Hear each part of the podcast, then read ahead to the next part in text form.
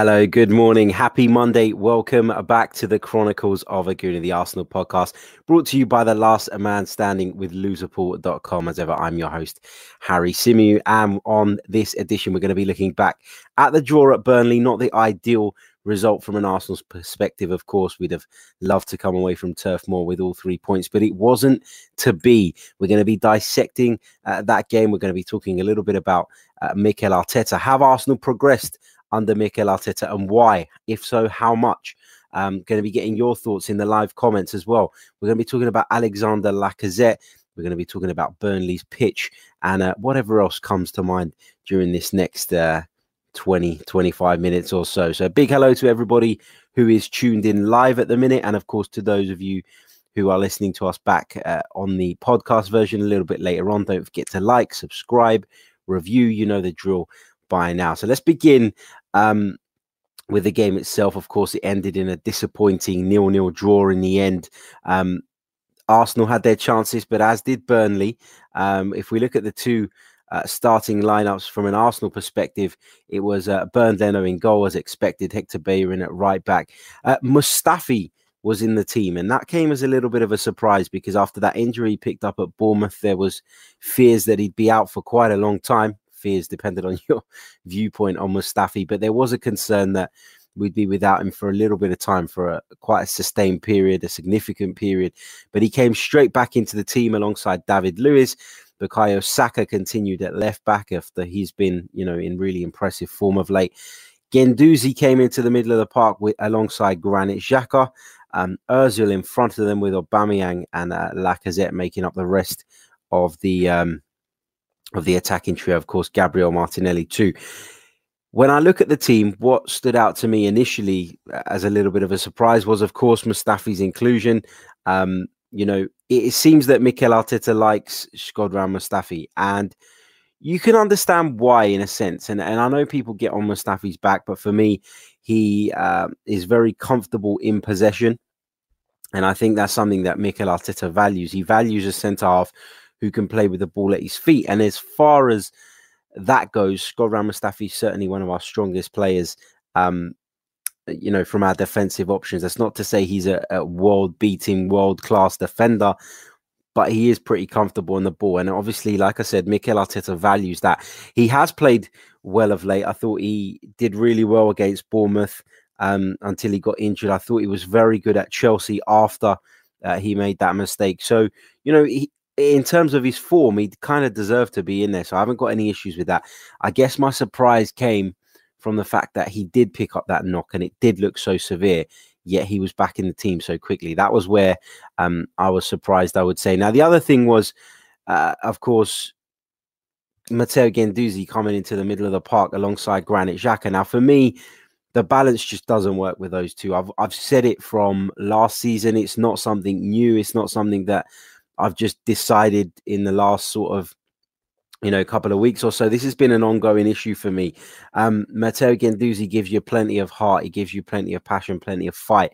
But in terms of playing alongside Granit Xhaka, I just don't think that the pair work. I think the best combination that Arsenal have in the middle of the park is that of Xhaka and Torreira. So that's the preferred pairing I'd like to see. Now, was Torreira carrying a knock? Was there a, a reason, probably beyond what we know as fans that uh, Lucas Torreira was left out? I don't know. Is the honest answer to that? There's been no indication of him having any sort of fitness troubles or concerns, yet he was left out of the team. And for the first time, I kind of looked at Mikel Arteta and I thought, "Are you sure about this?" It, didn't really make sense to me. The other one was uh, Alexander Lacazette. Now, for me, he's been dire um, for weeks now, and I know you don't just become a bad player overnight. And I'm not saying that um, you know, he's going to be playing at this level forever, but he's clearly out of form. He's clearly struggling. So for me to start him um, didn't really make sense. I mean, you're playing away from home, most likely going to have joy on the counter attack, you would think. Therefore, you know, I probably would have thought that a front three of a Aubameyang, Martinelli, and um, Pepe would have made more sense, in my opinion. Anyway, that's how I felt about it, and I Lacazette's so out of form that he's starting to irritate me now watching him play. You know, the link up play isn't there. Um, when he gets in the positions to to have an attempt at goal, the, the confidence isn't there. He snatches at chances. You can see that. So for me, Alexander Lacazette shouldn't have been in the team. Um, you know, he, it, for me, his goal record isn't anywhere near good enough. It's nowhere near where it should be. Um, I read somewhere that he hasn't scored an away goal for two years. That's shocking. That is shocking um, for somebody who who's a 50 million pound centre forward. And you know, there's people sitting there saying he needs a contract extension, etc., etc. Him and Aubameyang must sign. Not entirely convinced that Alexander Lacazette must sign. You know, I think that Arsenal could probably look at some somebody else as an alternative option. That's just my view on Lacazette at the moment, but we'll come on to that in a little bit more detail a little bit later on um, in the show. Now, in terms of the overall performance, look, it, it wasn't great. At times that it, it picked up and there was an uplift, and Arsenal were moving the ball a little bit quicker, a little bit slicker. The start of the game was really good. Um, and the end of the game was was pretty good as well. But in between that, Arsenal were poor, and you know what you're going to get from Burnley you know you're going to get those long balls that direct approach the physical nature of them is is so clear and evident for everybody to see and Mikel Arteta made a point about that didn't he in the lead up to the game that Arsenal needed to match them eh, in that area. They needed to match them physically they needed to match them for desire and he was absolutely right and I've I've you know whilst there's a few decisions that I look at in that team and I, I question Mikel Arteta this is not one of those rants against him. This is not me turning on him or anything like that because I actually do think he's the right man and I, I'm willing to give him time. But that doesn't mean you cannot question someone. That doesn't mean you cannot disagree with certain decisions. And um, you know, when I started questioning Unai Emery's decisions, I was getting a, a, hell of a lot of abuse. I, I'm questioning certain aspects of what he did yesterday, and that's it. Um, that's all it is. Exactly what it says on the tin. There's no hidden agenda. There's no more to it. And I think as fans, we're absolutely entitled to do that. We're entitled to ask questions about certain decisions, to ask questions about certain, uh, you know, selections that the manager makes. And I think yesterday we were well within our rights to ask the question about some of those selections. That's not to say that we want him sacked or that he's crap or anything like that. But you know, asking the question is absolutely fine. Now, in his post match um, uh, press conference, Mikel Arteta had a little bit of a dig at Burnley's pitch and he spoke about the length of the grass and that it was really dry and it made it difficult um, for Arsenal. God, apologies. Um, it made it difficult for Arsenal to play their game, and, and rightly so. You know, it was uh, it's something that you know, Mikel Arteta said that Burnley are right, uh, are well within their rights. Sorry to do that. They're well within their rights to leave their grass that little bit longer. They're well within their rights to leave the pitch dry, and they are to a degree. But this is, uh, and as a friend said to me when we were discussing this yesterday, this is the Premier League. It's not League One. It's not League Two. It's not an FA Cup tie between a, a, a massive club um, and then a, a Minnow who are trying to do everything they can to possibly level the playing field. Burnley have a responsibility to provide a good surface to play on, um, you know, in, in, Premier League games. And this is not a moan that just Mikel Arteta has had. There were various reports from various journalists, from various outlets, actually, before the game yesterday, talking about the state of Burnley's pitch and that it was dry, that the grass was too long, that it was a problem, and it could uh, have an impact on the game. Now, that's not to say that's an excuse for Arsenal not winning, but Mikel Arteta was right to raise it.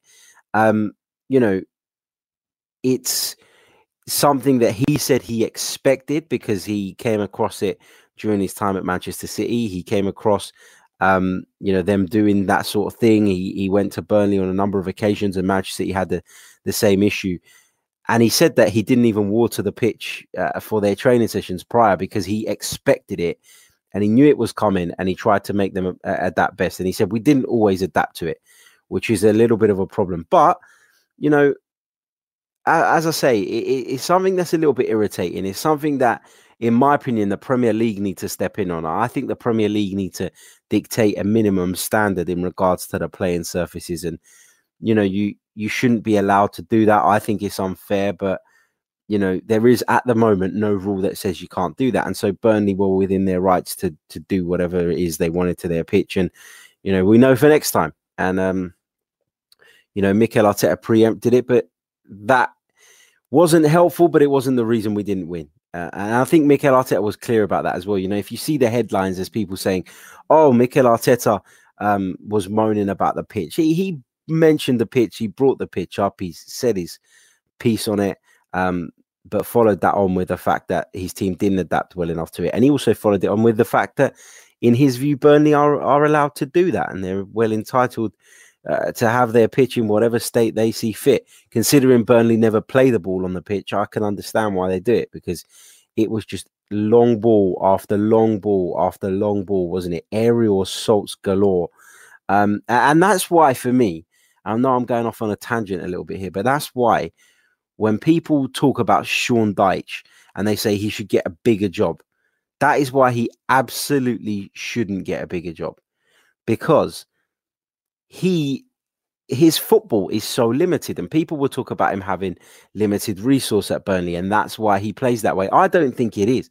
I think that if you've been in a job for that long um, then you should try to make progress and your football should progress and adapt and improve and it never has under Sean Dyche. It's always been the same crap for me and that's why as far as I'm concerned he's not worthy of taking a big job until he shows that and I'm not saying that he should be playing Manchester City style football and taking on the world toe to toe. And I get that in games against the so called bigger clubs that he wants to close the gap and he wants to, um, you know, make it a more level playing field and try and get physical and, and get in people's faces because that makes Burnley have a stronger chance uh, of, of, of competing. I, I'm cool with that. But then what about the games against the smaller teams? You, you, know, you, you have to show some developments and progress. And Sean Dyche has never shown that. So when people talk about him getting a big job, it infuriates me because he's not shown anything, anything to suggest that he's worthy of a job like that.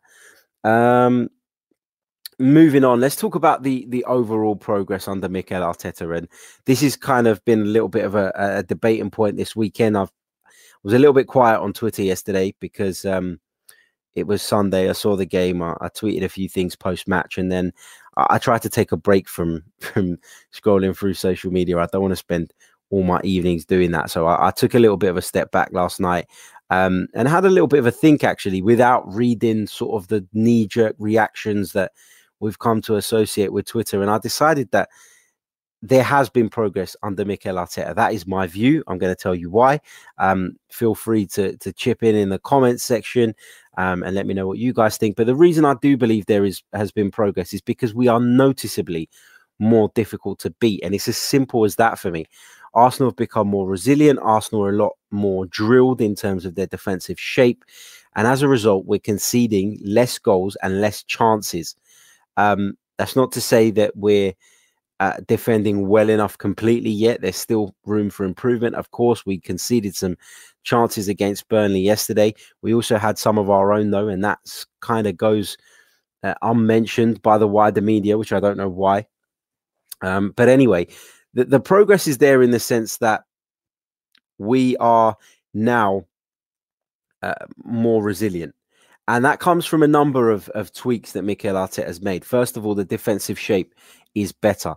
Um, the left back is kind of allowed to get forward, but then that means the right back isn't in the same phase of play. And under Unai Emery, Arsenal's fullbacks were consistently bombing on and on both sides at the same time. And they were doing that under Arsene Wenger as well. What Mikel Arteta has done is he's kind of implemented this thing where the team sort of shift over into like a back three um, or, or even a back four with one of the midfielders dropping back. And that allows the, the fullback to push on. And it's seen us um, you know, create spaces and overloads on the flanks, but it's also seen us defend a lot more effectively. Granit Xhaka has been told to sit in front of the back four and do his job, and he's done that far better. Uh, Lucas Torreira, when he plays, is is noticeably a lot more disciplined, and he uh, has contributed to that. Matteo Guendouzi still room for improvement in terms of his discipline. Um, but in terms of his his effort and his heart, there's no denying that's already there, and so there is something to work with there from Mikel Arteta.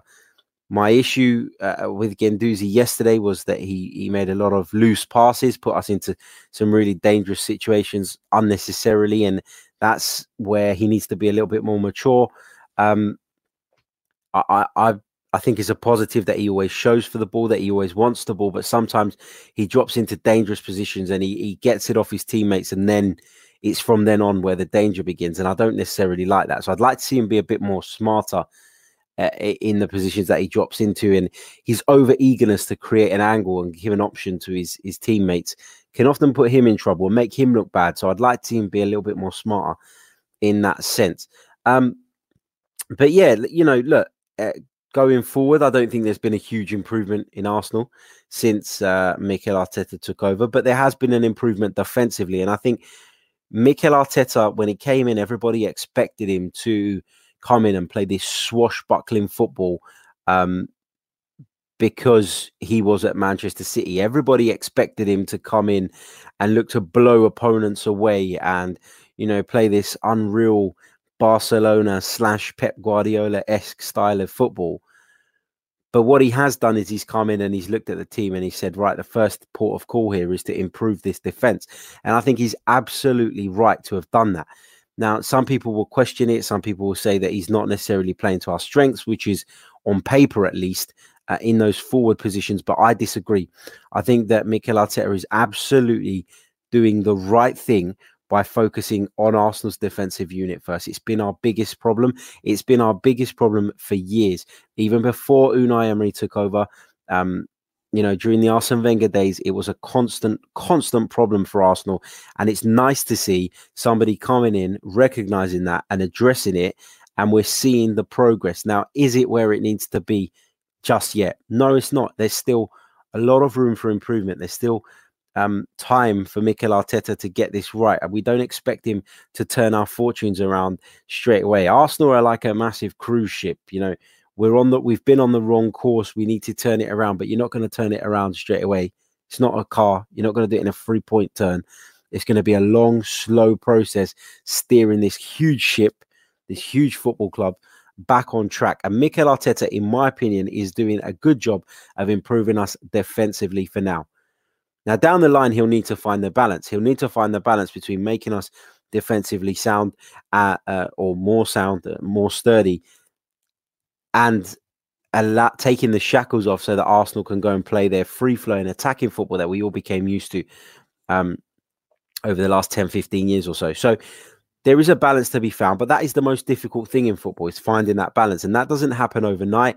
Um, when you look at Liverpool, for example, they're a team that that certainly didn't have the balance initially. Um, they were very top heavy. Um, you know, lots of attacking talent, but defensively they were a shambles. They would concede three goals here, hit three goals there, and people would talk about them being brilliant under Klopp. And there was progress because you could see they'd improved in one aspect, but he still hadn't found that that balance. And now, you know, having signed a couple of players, having spent big to sign a couple of players, Jurgen Klopp has found that balance. And look at Liverpool now. They're flying. They're dominating the Premier League, European champions, um, and they're on course to achieve great things. So balance doesn't happen overnight. Um, it's the most difficult thing to find in football. I always maintain that. Um, and we've got to be patient with Mikel Arteta because it will come eventually. And I, I do genuinely believe that. In terms of uh, Alexander Lacazette, now I spoke about him a little bit earlier in the show briefly, and I want to talk about the fact that I don't feel that it's worth shoehorning him and Aubameyang into the same team anymore. And I think that it's becoming more and more evident, particularly away from home, that it doesn't really happen. Um, you know, it, it, doesn't work. We're not getting the best out of either player um, because A, we're sticking Pierre Emerick Aubameyang out on the left flank and expecting him to deliver goals.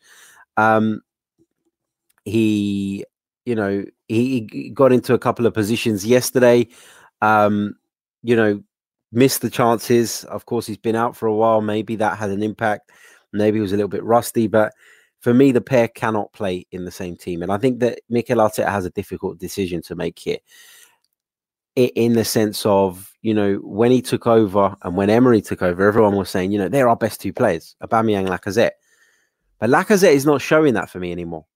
He's not showing what it is that seems to make managers pick him time and time again. What? Because he backs into people, because he commits fouls, because he closes people down. That's great. But as a striker, there's got to be an output, and there isn't an output at the moment from Alexander Lacazette. He's not scoring anywhere near enough goals. He's not producing assists. I'm not entirely sure why he warrants a place in this side anymore. I think he should be out. Um, I think he's got a. I think he's got to be left out for a sustained period of time and give the opportunities to other people. Because if it was somebody else, we'd be calling for him to be left out. We were talking about Pepe when he first came in that he wasn't delivering and that he should be left out. Well, now the same is is true of of Alexander Lacazette, and I don't care how much we paid for him. I don't care about what he's done in the past. At this moment in time, he's not playing well enough, and that leads me on to another player who, um, you know, is is dividing opinion amongst the fans, and that is Mesut Ozil, again included in the team. Again, didn't put in a spectacular performance, um, but his performance is being hammered somewhat unfairly by by certain sections of the fan base. Now, was he the Mesut Ozil that we know he can be? No. Was he good enough to dictate and change the game? No. But he did complete the most forward passes of any Arsenal player in the first half. The second in the overall game, despite coming off after 62 minutes or whatever it was. Um, he made the most interceptions, uh, retained the ball the most for the club in the the uh, first half. So this is this is my problem now. Did he do enough to from an attacking sense? No, he probably didn't. Is he as great as he once was? No, he probably isn't. But people just sit there and point the finger at him and say he's the problem. He's not the problem. The problem is beyond Mesut Ozil. If Mesut gets the ball and the movement isn't there ahead of him, then you know there's not a great deal he can do. Is he the type of player that's going to pick the ball up, beat two or three men, and fire one into the top bins? Absolutely not. We know that now. So why do people keep expecting it? Why do people keep expecting something from someone that they've never seen? Why do they think they're going to get it now? Is there a case that he should be left out of the team? There probably is. And I'm okay with that. I accept that. Um, I'm okay with people debating whether Mesut Ozil should be in the starting 11 moving forward or not. I've absolutely got no issues with that. I think that there's a case uh, for both sides of the argument. What I've got an issue with, though, is people coming away from games like that saying he was the reason we didn't win because he wasn't. He wasn't by any stretch of the imagination the reason that we didn't win. And and I think you just need to be a bit more level headed when when debating this. It seems like there's, you know, there is a, a Mesut out camp and a Mesut in camp, and it's like you nobody can be in the middle. Nobody can have a sensible debate about the matter. It's purely I hate him or I love him, and and that drives me absolutely fucking mental because there is a debate to be had here, and I accept that and I enjoy the debate. But sitting there having a go at someone just unconditionally just drives me up the wall, and and it's sad to see Arsenal fans do that because I like to think that Arsenal fans are.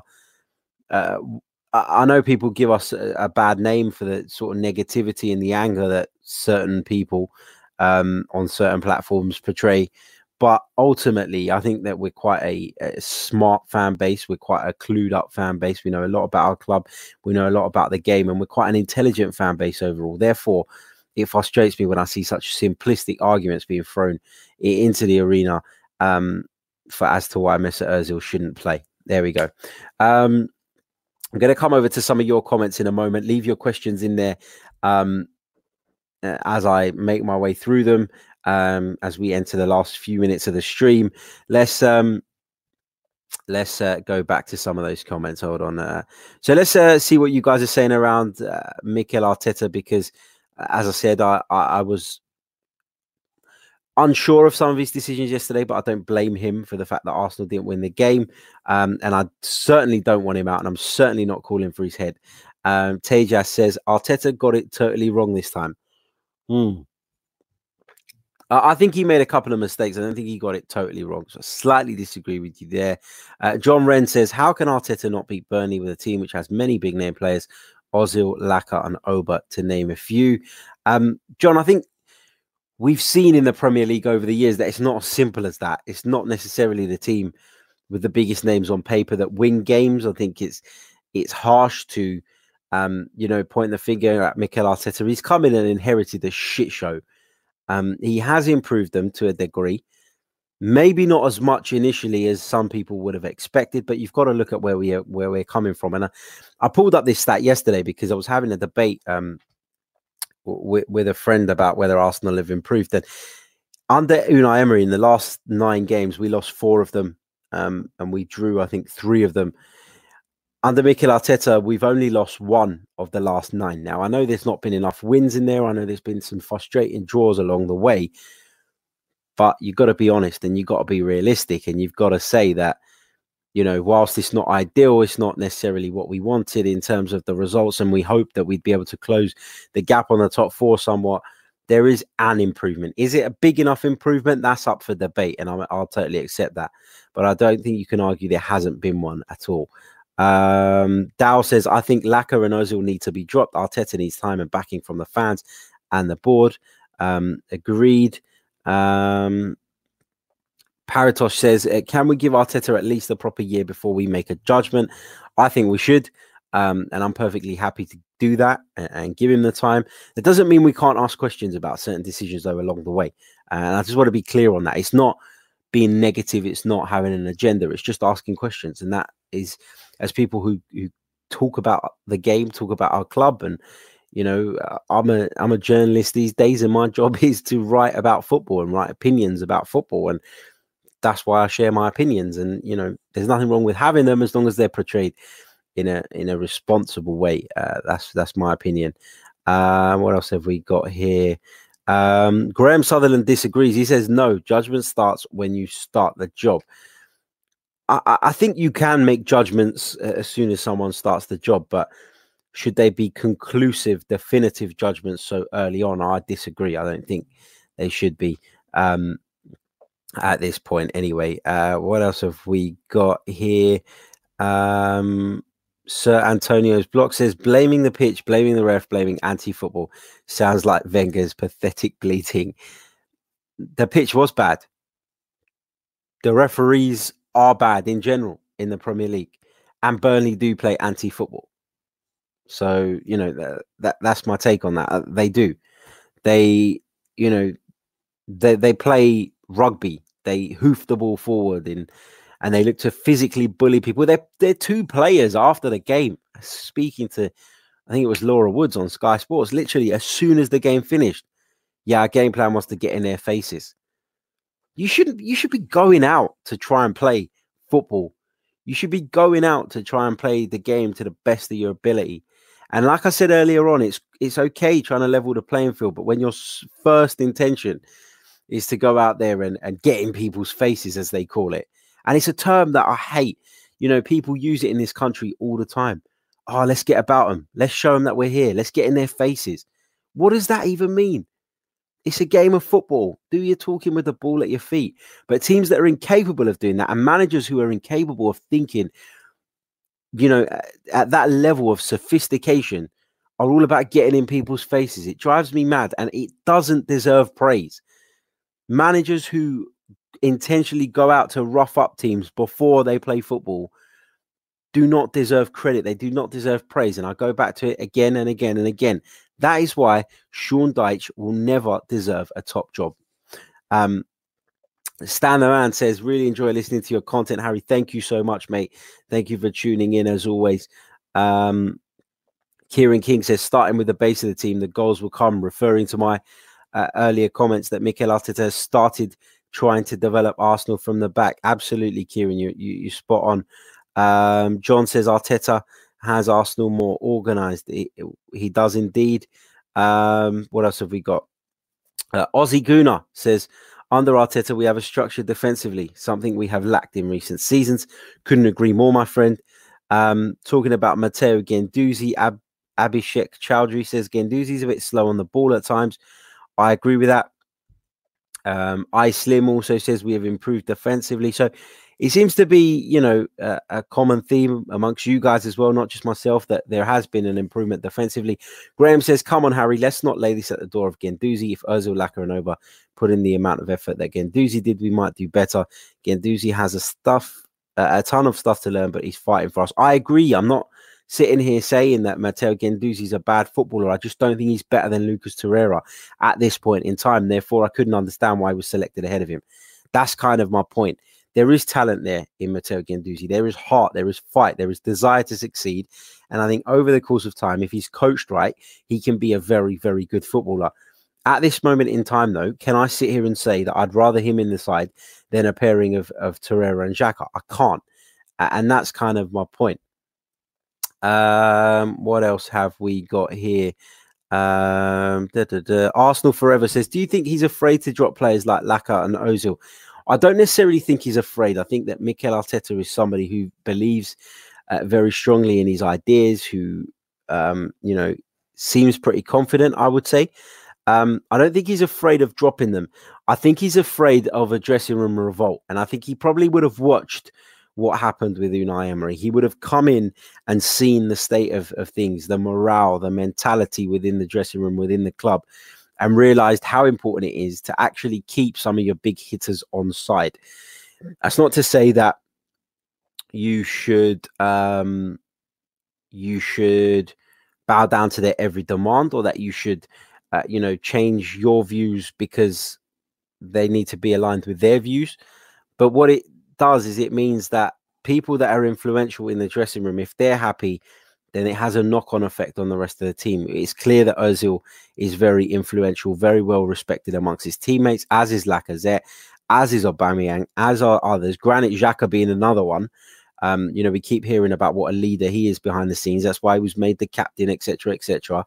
So I don't think he's afraid of dropping them. I think he understands the consequences of pissing those players off and the knock on effect that that has on the rest of the squad.